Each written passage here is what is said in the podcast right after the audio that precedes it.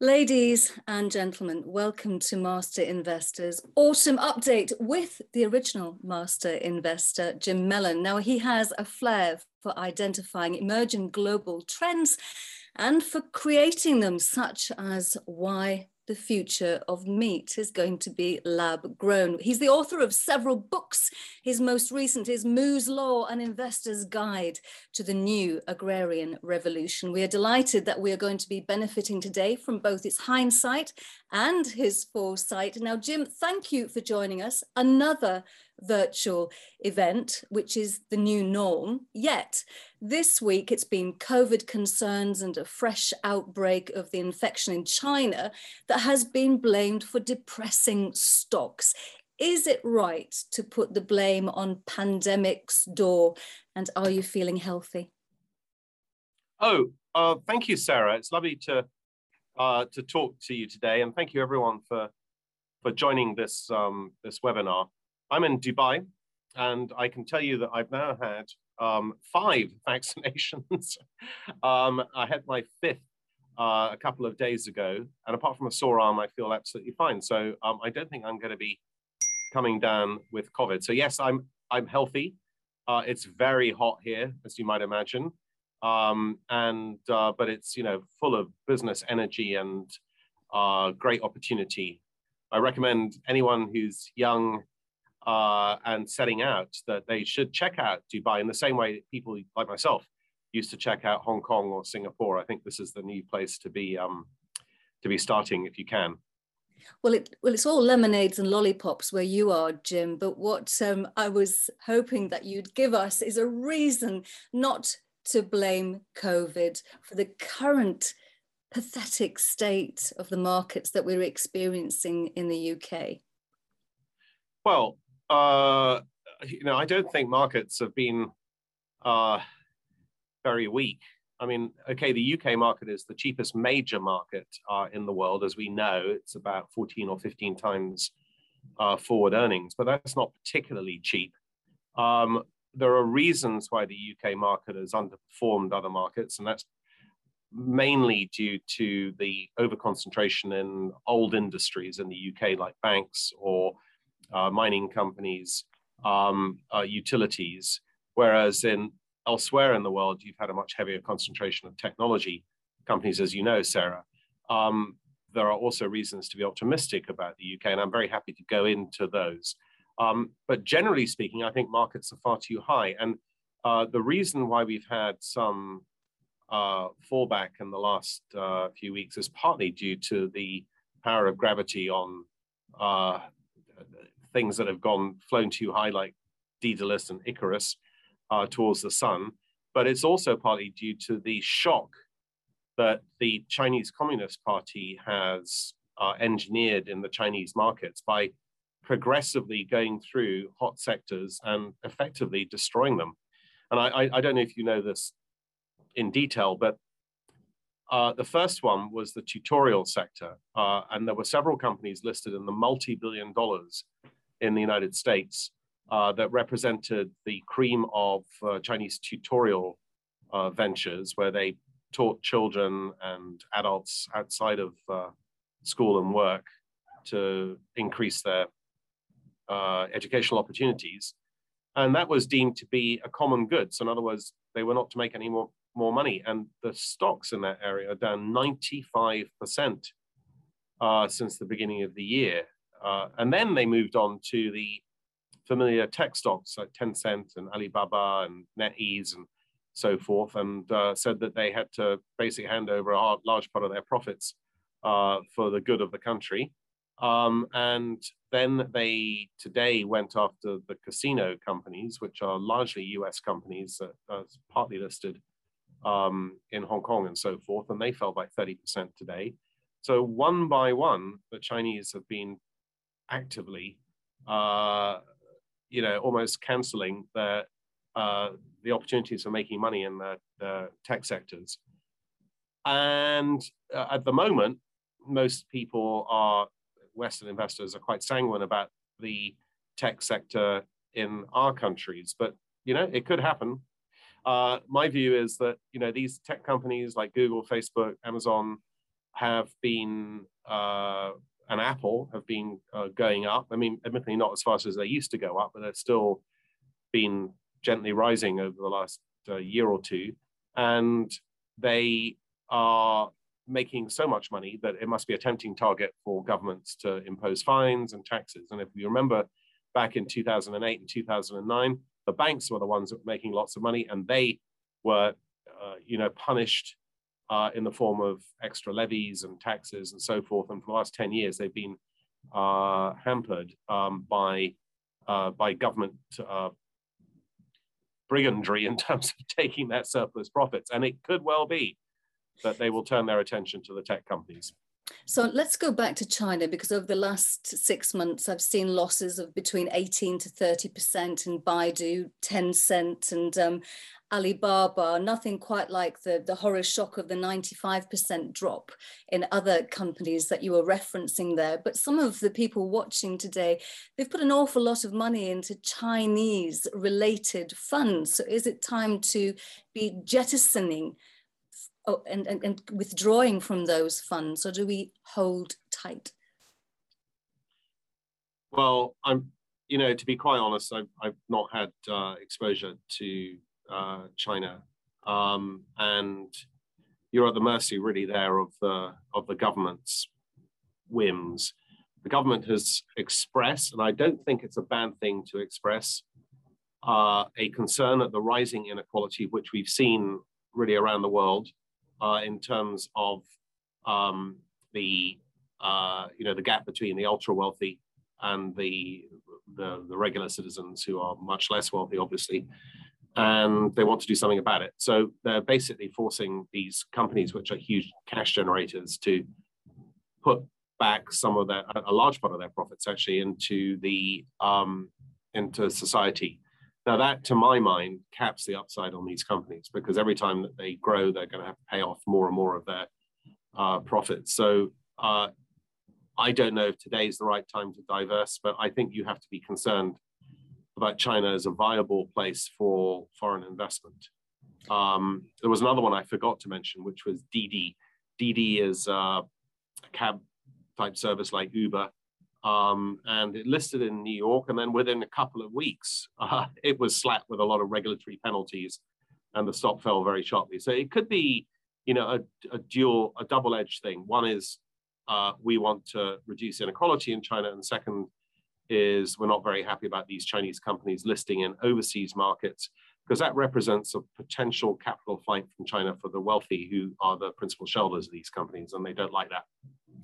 So let's go away from government interference to government advice, because as recently, the past 24 hours, our government are advising us to work from home this autumn, this winter to protect the NHS, which so more of the office sofa, which brings us to a question from the audience.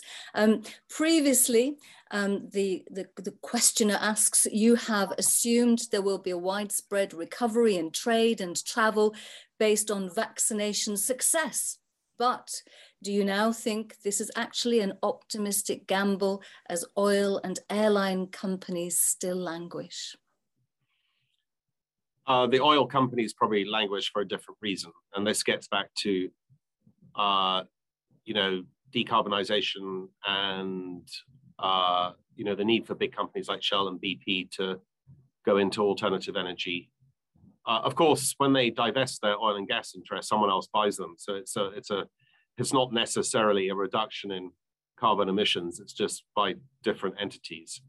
Um, so the oil and gas companies are different to the airlines. Look, my own view is that this pandemic is very close to being over, and um, uh, you know, over for the majority of us. And they say that 93% of the British population now has antibodies, um, there is a thing called Farr's law, which is as the virus uh, spreads more widely, it attenuates, so it basically gets less virulent. I mean, we're going to have COVID forever, but it will be like the flu.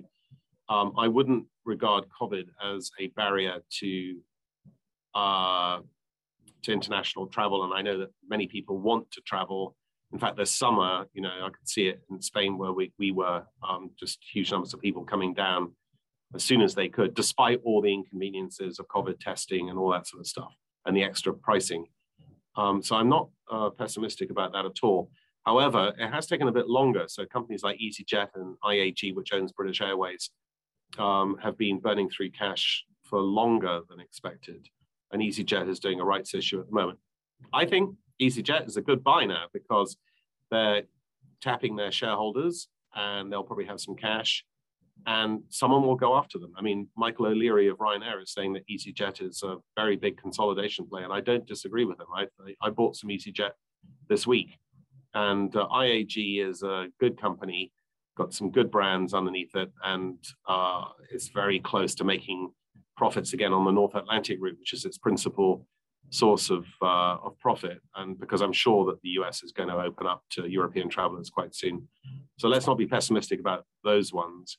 Um, I mean, you know, not all travel related stocks are going to do very well, but uh, some of them will do well. So actually, it's been a good ride from the bottom up to the current uh, position. And I think there's further to go in, in this sector. I'm just wondering if the takeover premiums are already being factored into EasyJet, particularly as there are talks of it merging with Ease uh, with uh, Wizz but that's an ongoing story which should have a conclusion, I reckon, within the next five weeks. But let's go from jet fuel to alternative um, energy. Um, there's a question, do you see a future for hydrogen in the energy mix? Now, many investors were enchanted by the Helium One story, which has found a large-scale, high-grade helium project in Tanzania. However, the share price is still skirting along IPO uh, levels. Um, but companies aside, what about investment opportunities in the infrastructure, energy storage, fuel cells, or some other usage?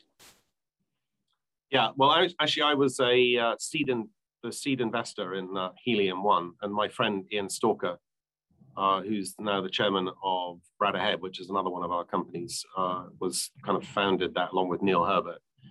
Um, but I'm glad to say that was a very profitable uh, one for us. And I, I, think it's done quite well for early stage investors. Um, but, you know, all these early stage exploration companies, there's many a slip between cup and lip, and uh, it, it, will take some time to, for them to pan out. In terms of the hydrogen economy, I really believe in it. I think this is hydrogen, particularly for large scale transportation, like shipping, for instance, uh, makes a huge amount of sense. The problem is the containment of the hydrogen is, is, is heavy itself. So you know, although the hydrogen is much more efficient than uh, fossil fuels, uh, you have to contain it in very secure vessels. That will be cracked. I'm sure that that problem will be cracked, but there is a huge amount of hype around hydrogen. And I just saw that the founder or the boss of JC Bamford's son has just started a hydrogen fund. And when I see uh, funds being started and then there's a lot of hype, I'm always concerned that people are going to lose money. So I, I won't be personally subscribing to that fund. I think that we just, it's a great idea. It will probably work in, uh, in practice, but um, I think we need to, uh, you know, consider the pricing. It's too high. Okay, well, a bit more on the chemistry side. We've got um, lithium, atomic number three. It's an element of many uses, manufacture of aircraft and in certain batteries. It's used in uh, mental health. Bradda Head, you've uh, just two months ago listed on AIM, described as a new breed of lithium explorer with unique exposure across all three main recognized lithium deposit types, brine, pegmatite, and sedimentary. Now, next week, it's changing its name to Bradda Head Lithium, which they could have done two months ago, admittedly, but you're a 21% shareholder, Jim. What's the attraction? Well, I started the company. That's why I've got 21% of it. Um, but then I brought in Ian Stalker and uh, he brought in Charlie Fitzroy, who's a great manager. Um, and we started it uh, really based on the explosion in electric vehicles, which is going to carry on. And for the moment, uh, the electric vehicle uh, remains unchallenged by hydrogen fuel cells because although hydrogen fuel cells, as I mentioned, are going to be important, I think they'll be important in large scale transportation first rather than uh, in cars. And uh, there is a there's a shortage of lithium, as we know. Uh, that the price of lithium is at an all-time high, um, and there's a particular desire by the U.S. government that lithium uh, should be domestically produced. So we concentrate in Bradda Head on. by the way, Bradda Head is the name of the promontory right next to my house in the Isle of Man, which was a mining area, and they used to mine underneath the Bradda Head. So there is some legitimacy to the name. Um, but uh, they, you know, they're all in all their assets are in the US. They've done some clever deals in terms of buying back rights and so forth. And I think the, uh, you know, the drilling program uh, is going to get underway. There's a serious amount of money that's been raised, and I'm very optimistic about Bradda Head, particularly because it's in the US. And you know, so companies like Tesla will be encouraged or will want to have a secure supply of lithium of all types um, from domestic sources, and that's what we're that's what we're playing on. Well, hopefully that there aren't any mine shafts that have been dug underneath your home, which uh, reveal themselves at the most unfortunate. Oh, that's very optimistic. Thank you for that. Now I'll be, I won't be able to sleep at night, wondering if I'm going to be plunged down some sort of ancient hole. so, oh, but it would be fun, and that would be probably. No, it wouldn't be fun. thank you. Wouldn't be fun for that'd be fun for you, but not for me. But thank you anyway. it could be this the the, ch- the next chapter in a new book. But um, another question from the audience: Do you have a view about nuclear fusion? Yeah, I think it's another. Look, the UK is uh, the world leader in in several places in nuclear fusion, and I think that you know there's got to be it's got to be a, a, a phenomenal thing.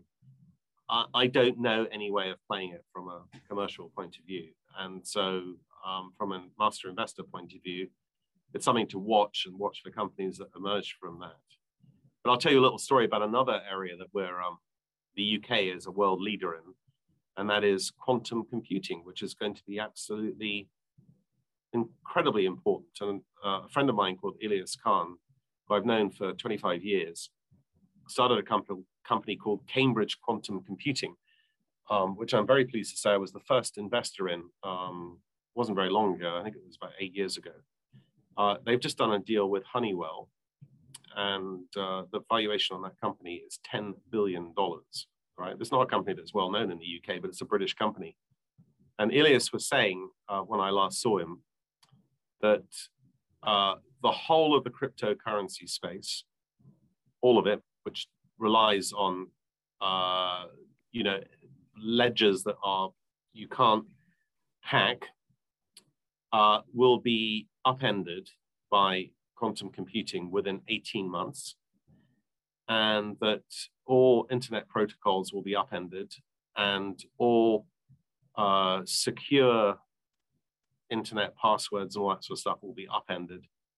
Uh, and it's going to be a dramatic uh, change. I mean, I, am not an expert on technology, um, but it's going to be a dramatic change in technology. And this is why you know, a company like Cambridge Quantum Computing is worth $10 billion because it's right at the cutting edge of something that's going to be absolutely dramatically important. And I think we, we should watch this. And I know that you've had some questions on cryptocurrencies, but I think people who are in cryptocurrencies should consider the implications of um, what might happen with quantum computing because they're important. So you have uttered the word crypto, which still sends um, fear through my spine. Um, but, but, you're right, the questions have come in. Um, Jim, what's your opinion of utility enterprise grade cryptos? I don't even know what that means, but um, I assume it means the larger uh, crypto uh, currencies like Bitcoin, Ethereum, and so forth. Uh, I have to absolutely confess uh, that I'm not an expert in this, um, and I've missed the boat, except that um, I have a friend called J.Y. Serow, who's an enormous believer that fiat money is dead, the banking system is inefficient, and that crypto will replace that. And like Leo, who's my nephew, um, I have a niece who uh, works in the crypto space, and again is a fervent believer in it. Um, and they could well be right. There could be a significant role for crypto. However, we are seeing far too many coins being created, far too much speculation, and that normally ends in tears. And if you're in crypto at the moment, my general view is that you should probably reduce your exposure. My friend JY Zero has a huge amount, I mean, massive amount of money in crypto. And I keep telling him to take some off the table and buy a building or buy a buy a fleet of planes, whatever, but monetize um, some of it. But uh, there is something about crypto believers that they are, it's almost like a religion. And, uh, you know, they're very, very fervent believers and they may well be proved right. But for the moment, I would say it's in a phase of consolidation, probably time to take profits. Uh, Bitcoin went up to about 60,000, went down to 30,000. It's about 45,000 at the moment. That doesn't indicate to me a very positive trajectory. So I think I could, I would expect that Bitcoin will go back down to 30,000. So it's not the time to be in it at the moment. So you've got the audience salivating about the quantum computing already. Colin asks, do you have quantum computing investment ideas away from Cambridge quantum computing? No, um, I mean, Ilyas has done a deal with Honeywell, which is an American listed company. Um, but I think Honeywell is a very big company. I'm not sure what, I, mean, I imagine it's like 30 or 50 billion dollars. So the percentage of quantum computing in that at the moment isn't very big, but you might want to look at it. It might maybe a way of playing the Cambridge um, aspect. Um, but I'm just very proud of Ilyas. It's amazing what he's done. It's incredible to have had that idea and to bring it to you know, this, this level in such a short space of time. I don't believe there is a single UK company that's had the same trajectory. And yet we're not talking about it. Talk about Darktrace and talk about Oxford Nanopore. None of them are as big as Cambridge Quantum Computing in terms of their capitalization. And it's all happened in a very short space of time. Well, we're talking about it now, but what we have been speaking about for time immemorial is the price of gold. It's currently at $1,800. That's about 1300 pounds. It's a good hedge against inflation and other issues that we're battening the hatches against. Um, is it still a good investment, whether held in an ETF or a related investment vehicle? And can it touch 2000 US dollars? Well, it touched $2,000 a few months ago. Um, and I'm, I'm, not holding it for go to 2000 i'm holding it to go to 5000 and uh, you know, I've been saying this for a while that I think that we are in an inflationary environment. The central banks are saying, oh, it's transient, you know, it's going to be temporary. And there is some evidence of monetary slowing down in the United States. There's obviously a slowing down in China that's going on at the moment. But we are in fundamentally a new era of inflation. You know, the, the, the, the period of long-term deflation that's lasted for the last 30 years is now broken. So governments have got used to pump priming, but printing a lot of money to keep economies afloat, distorting the economies. You know, it's not normal to have a base rate of 0.1%. It distorts everything in the economy. And the best hedge against that longer term is absolutely gold and silver, maybe with platinum attached to it. So I'm absolute believer, uh, not in the way that people are believing in cryptocurrencies because there'll come a time to sell gold and silver. But I would suggest that if you buy gold today uh, and you close your eyes in five years' time, at some point it will reach close to five thousand dollars. So it's you know it's a no-brainer. Now go back to the 1930s.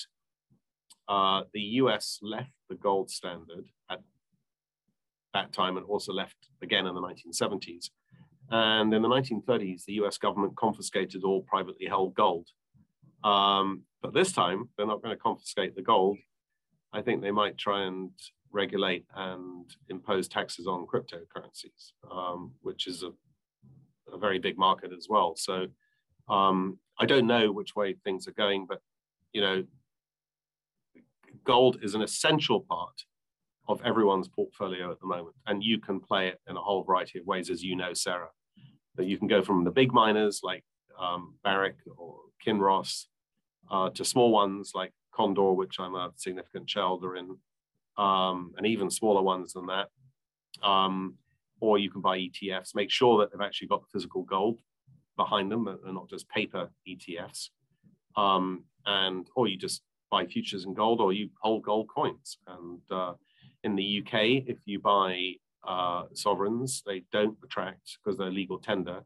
They don't attract VAT, so that, that's a good one for British people to buy. So you mentioned Condor Gold there. I last spoke to the chairman, Mark Child, about six weeks ago, and he tantalizingly spoke about the first gold pour being on the horizon. Do you know if that's still the case? Uh, I think that, uh, you know, Condor's released all its plans and so forth.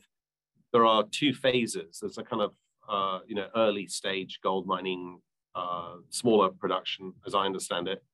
Uh, and that may be relatively soon. And by relatively soon, I would have thought in the next year or so. I, I, you'd have to ask Mark for the exact detail. Um, and then larger scale production of, you know, 100,000 ounces a year or something like that in, in 18 months or two years' time.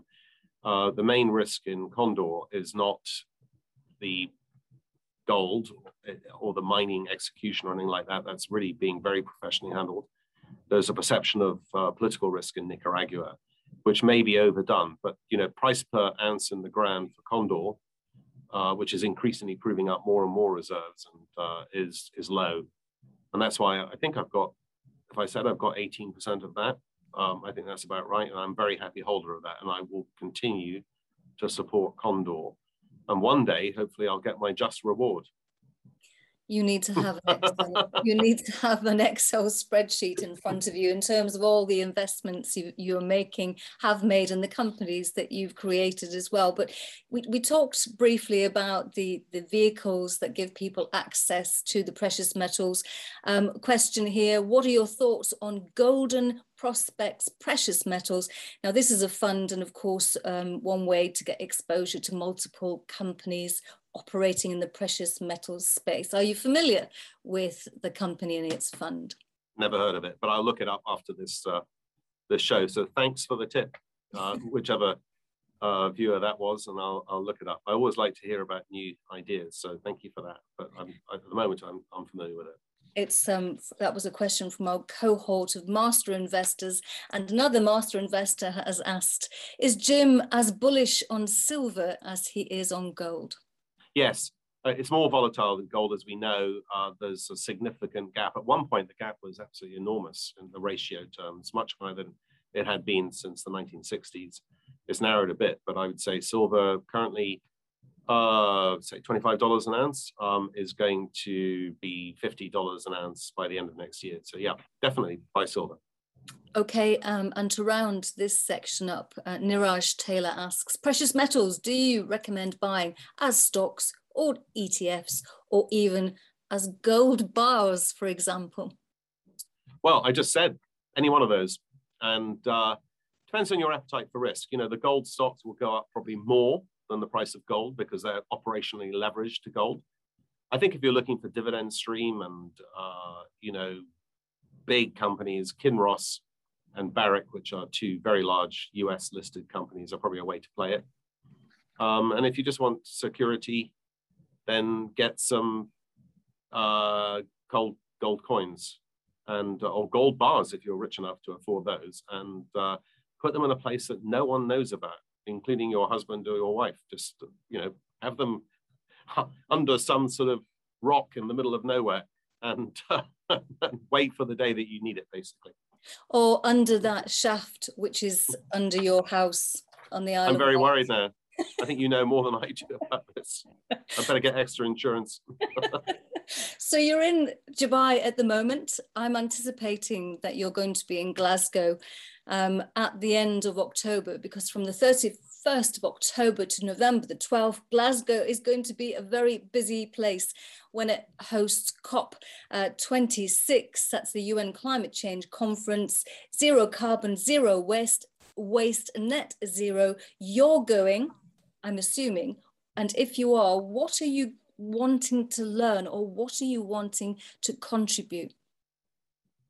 Yeah, we're, we're, we're, the Longevity Forum, which is a charitable um, organization founded by uh, Andrew Scott, Tofina Grapschi, and myself, um, is putting on uh, its fourth year uh, events, one of which is in Glasgow uh, in November.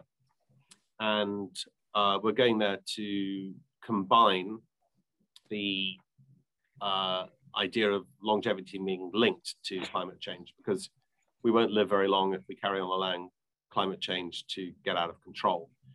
And uh, so my own panel, my own contribution to that is one way of reducing climate change is to change the food system. 20% of global emissions come from intensively farmed animals, and we are able now to put our minds to reducing that level of intensive farming.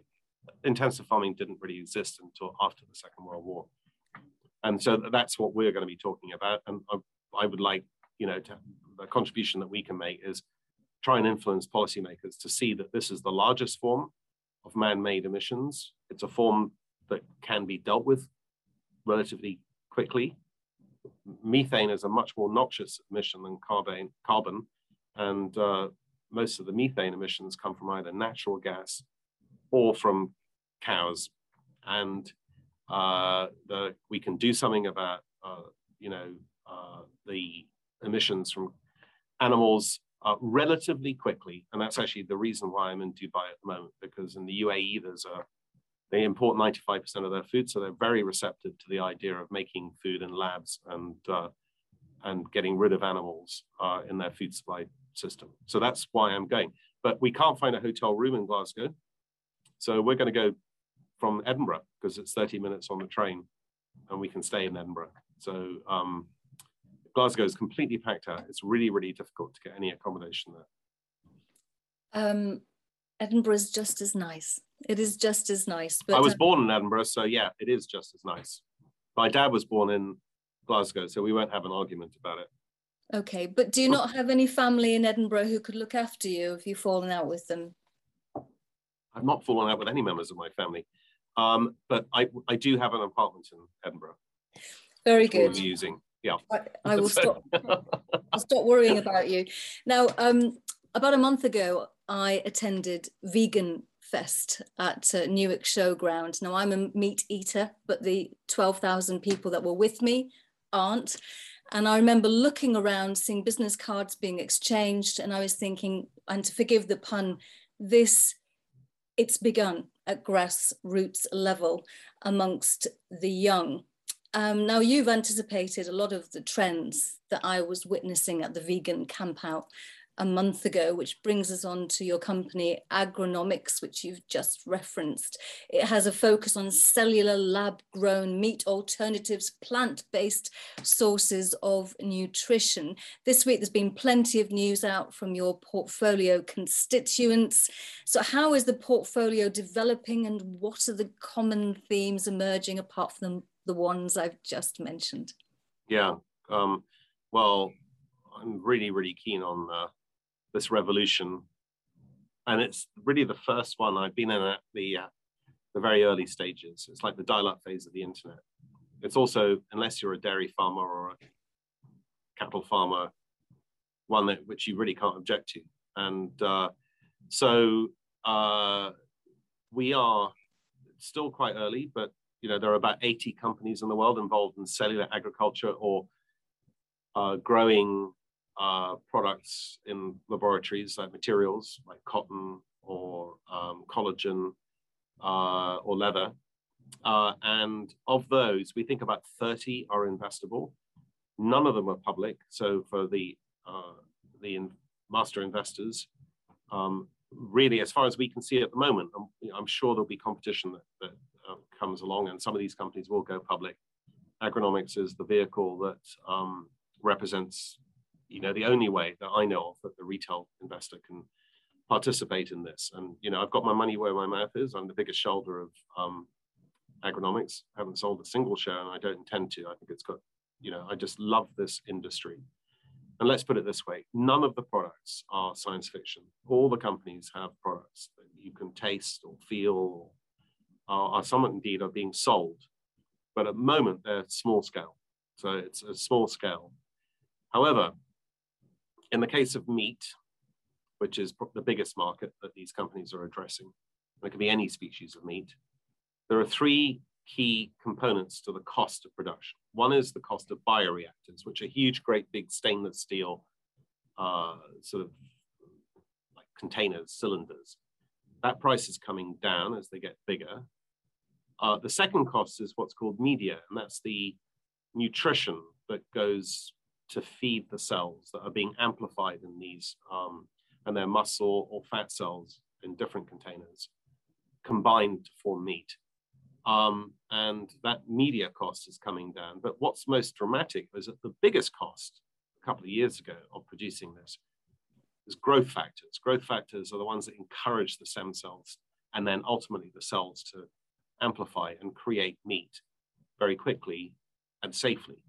And the growth factors in the last year have come down in price by 95%, which emphasizes that my book, which is called Moo's Law, uh, it's a riff off Moore's Law, you know, the semiconductor guy's uh, famous law, that the price comes down by 50% every 18 months and the efficiency doubles every 18 months, applies, but it's even faster in cellular agriculture. So in a few years' time, we'll see these foods, which are, by the way, perfect. They don't have any antibiotics, no hormones, no fecal contamination, no bacteria. They're the best in species. They are meat, they are leather, they are fish, they are dairy products. They're not synthetic in any way. They are just a more efficient way of producing these products than the animals which we previous, previously have used. So if you think of a cow as being a very inefficient factory, what these companies are doing is producing efficient factories. And before I get on this rant too long, I'll just briefly say that a cow takes in 25 times more protein than it puts out. At scale, the cellular agriculture takes in two times, sorry, two and a half times uh, the amount that it puts out. So one day in the relatively near future, India, China, and so forth will be able to get their meat at lower prices than the conventionally farmed meat with no emissions, no antibiotics, no animal cruelty, no water use waste. I, mean, I don't know if you know that there's a huge amount of water use waste in agriculture.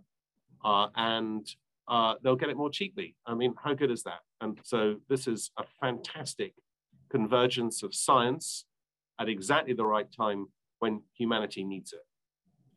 So you've answered the question that came through about um, updates on the medium costs for producing cultured meat. What about um, insights into your predicted timelines for the mainstream adoption of alternative lab grown products? Or does it all depend on how you lobby and how effective you are at COP26? I don't think it'll be anything to do with me, to be quite honest. My voice is a tiny little one in comparison to some much more serious voices. But um, the total addressable market that these companies at the moment are going after is a $5 trillion market, which is twice the size of the UK economy. Of that, 1.4 trillion is meat, which is about the size of the Spanish economy. About 750 uh, billion dollars is the dairy industry. The fish is somewhere between two and 300 billion dollars. And then you've got materials like leather, cotton, and so forth that I mentioned. So very big opportunity. The, uh, the trajectory of this stuff will be that dairy will be the first one to be completely displaced. Dairy cows emit more noxious emissions than any other animals on the planet. 40% of all cow, or sorry, all methane emissions from animals come from dairy cows. The dairy industry is a precarious industry financially, uh, and there are a lot of animal welfare issues with dairy, as I'm sure you know, and I'm not going to go into the detail uh, on Master Investor. Um, so the moment, plant-based milks, which we're all familiar with, like Oatly or almond-based milks or soy milk or whatever, have about coming up to a fifth of the US market. And that's pretty similar in the UK. But they're plant-based. Uh, when precision fermentation products come on the market, which is where they grow uh, whey and casein using precision fermentation, it's almost like a brewing process, but it's an exact not replica, but it is exactly milk and then yogurt, cheeses, and so forth. And that will be on the market next year. The game's over for dairy farming. And the price of this stuff will be lower than the price of conventional milks, yogurts, cheeses, etc. But the, they are exactly the same. And uh, so, and of course, you can also engineer, engineer them to be without uh, lactose uh, issues or lactose intolerant people can can can can eat them. Um, so dairy is the first one to go. The second one is fish. There isn't a strong lobby for fish, and the US is likely to approve fish as early as the end of this year, so within three months. Uh, and then BlueNalu, one of our companies, will be uh, selling it next year in the US market. Uh, small scale to begin with, and ultimately uh, big scale. No uh, methyl mercury in that fish, which is something that everyone should be worried about. No overfishing of the oceans and destruction of the ocean beds and coastal regions. And, you know, no microplastics, which are absorbed by most aquatic species at the moment. So just ticking every box and uh, not destroying the fishing industry, but just acting as a third arm of the fishing industry. So farmed fish, wild caught fish, and cultivated fish, all working together to satisfy the growing need uh, for fish in the world. It's growing about 9% a year. And um, particularly in Asia, it's a very important part of the diet. So we're super excited about that. And the materials, they're here. So leather is already being sold by Vitro Labs, one of our companies, to the biggest fashion houses in the world. It's already there. It's lab grown leather, which is much better for everyone, especially if you're a, a calf that's uh, being, being slaughtered for your, your hide. Um, and it's the best, it's identical to the best quality leather you can get. Okay, well, there will be blood if I don't move on. But um, one of the audience is talks about um, Beyond Meat and Oatly, the brands um, being grotesquely um, overvalued. And uh, finally, is the agronomics trading in the US on the OTC the same underlying investment as the one that trades in London? I've never heard of agronomics trading OTC in the US, so I'll have to look it up because we own the copyright on that, so or trademark or whatever it is. So it must be uh, a pale imitator. But no, okay, a very good question. Oatly and Beyond Meat, I don't know if they're wildly overvalued because obviously they have huge traction and upside in, in earnings, and they're certainly not as overvalued as Tesla, as an example. But plant-based foods typically don't have strong intellectual property protection. And the reason that we're so keen on cellular agriculture is that because of our biotech background, because we started companies in biotech with partners, um, the we know that intellectual property is the key to long-term or is a key to long-term economic value. And I think most of the companies that we've invested in will be bought out by the conventional big food producers, a bit like biotech companies are bought out by big pharma companies. And so we're very keen on the IP aspect of cellular agriculture. Also, it's not entirely clear that some of these plant-based foods are any better for you than eating conventional foods. And also the potential for them to get their prices down to way below the level of conventional foods is not as great as for cellular agriculture. So we love the cellular agriculture space, and that's why we're focused on it. Okay, this is the last time I'm going to plug your book, Moo's Law, but it is honed All in. profits to charity, by the way. So please uh, go out away. and buy it. And I will not be benefiting. I won't be going out on the town in Dubai celebrating more royalties because it all goes to the Good Food Institute. Okay, that is good to know. However, that book and royalties are going to charities hones in on the holy trinity of longevity, climate, and farming. Let's have a look at longevity and juvenescence. Juvenescence, uh, investing in a wide range of anti aging therapies that it thinks have the potential to extend the human life. Time is against us, as we know. And we're waiting for the news of a potential listing. Any updates on the Juvenescence IPO, Jim?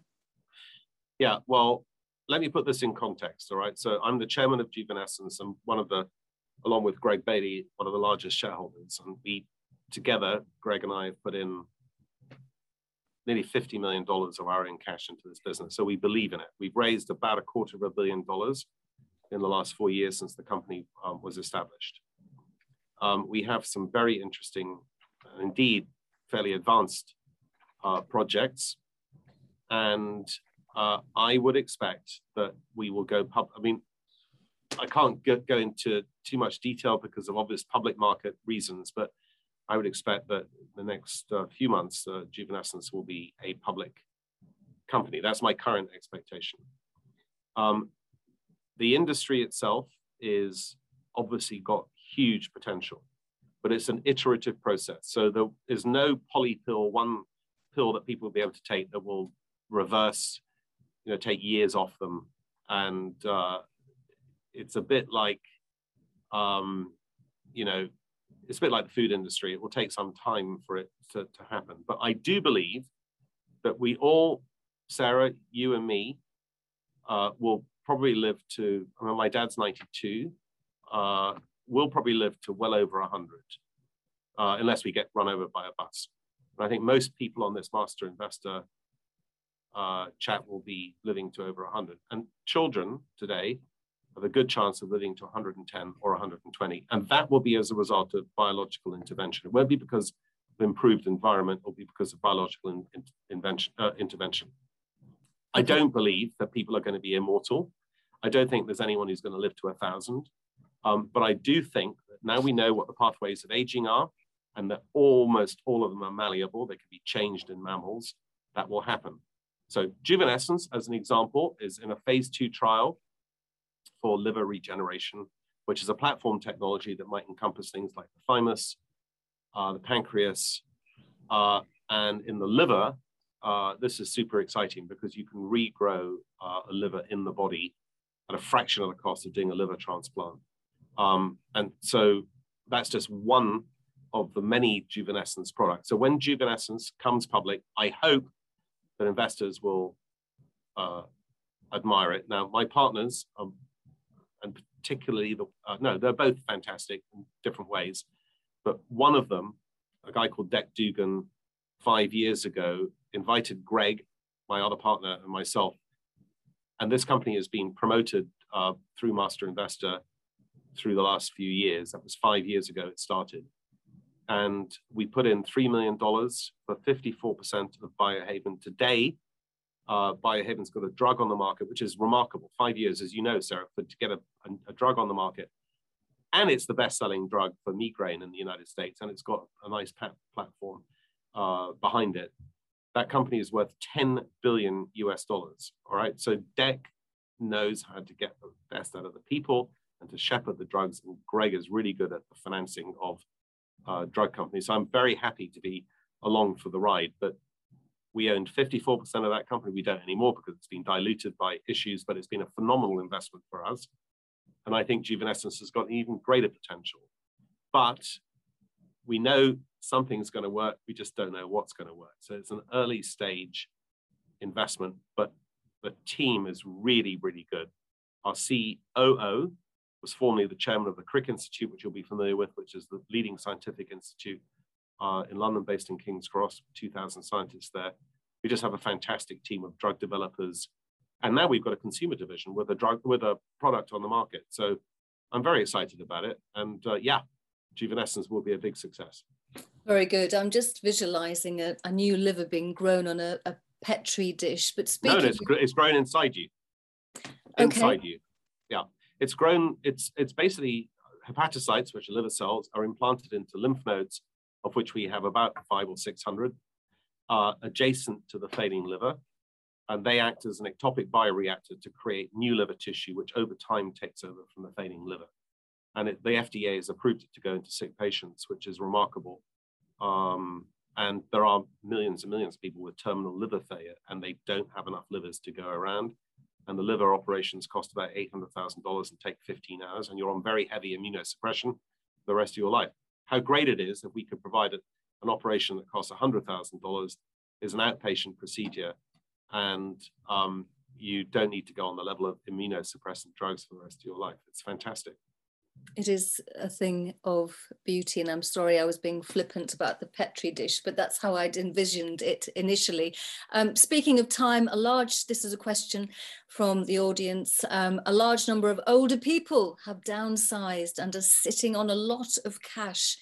Any suggestions as to how best make use of this money given time is not on our side and we're not talking about the people who've been collecting the Kew Gardens 50 pence pieces. So what should they be doing with their cash?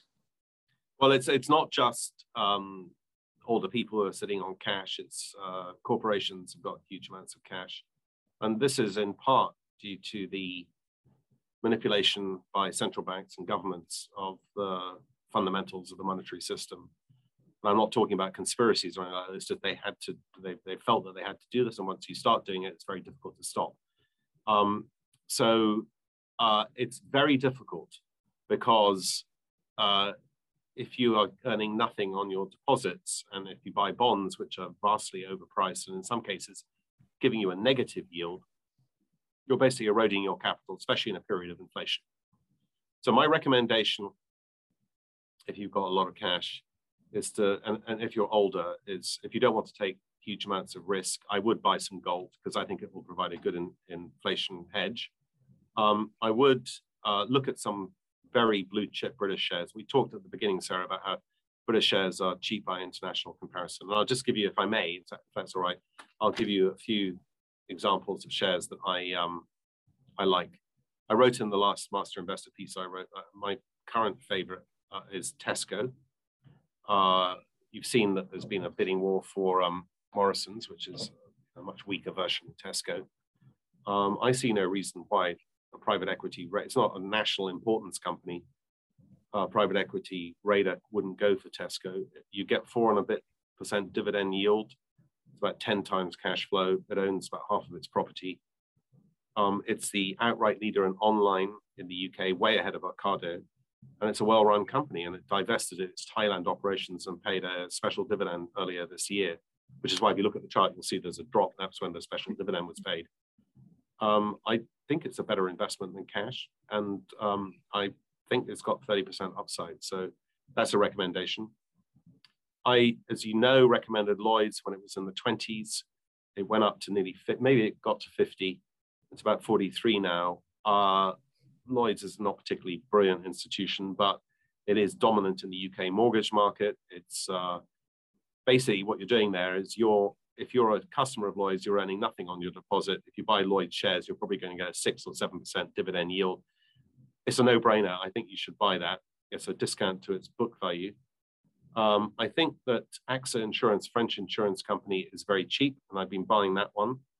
And uh, Babcock, which is uh, company that's beset with woes, but is our national warship builder and builds all sorts of warships around the world. Given that defense is going to become an increasingly important thing, uh, and it's kind of cleaning up its act on the new management, I think Babcock's probably a buy at this stage. It's about 350 pence a share. And then in Japan, which I still think is a very cheap market and is on a bull run, uh, Hitachi is my favorite stock at the moment. So I would buy Hitachi, one of the biggest Japanese companies, well diversified, relatively cheap. And uh, those would be my recommendations. And if you want to go into pharma companies um, in the UK, I think Astra is better than GSK. So I would go for Astra.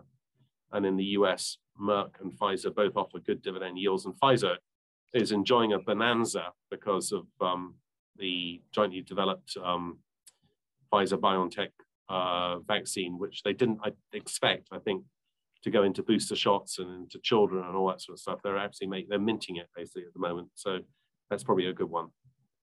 So I, I know that in the past you did buy Aviva.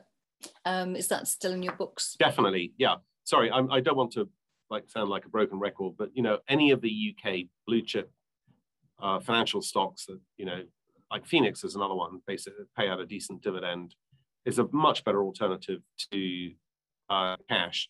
Now, people remember in March or April of last year, there was a sudden destruction of value in the stock market. That was a panic, and uh, most of those companies have gone back to the levels they were at the pandemic or even above those.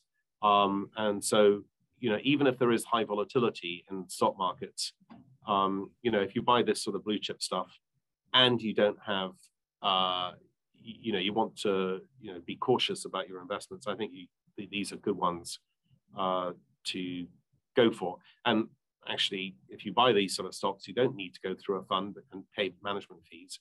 Um, you can just buy them directly through a low cost broker and and and and hold them. And uh, then if they go down, then you can come and shoot me. But I'll be in Dubai, so it'd be quite hard to find me. I'm only joking, by the way.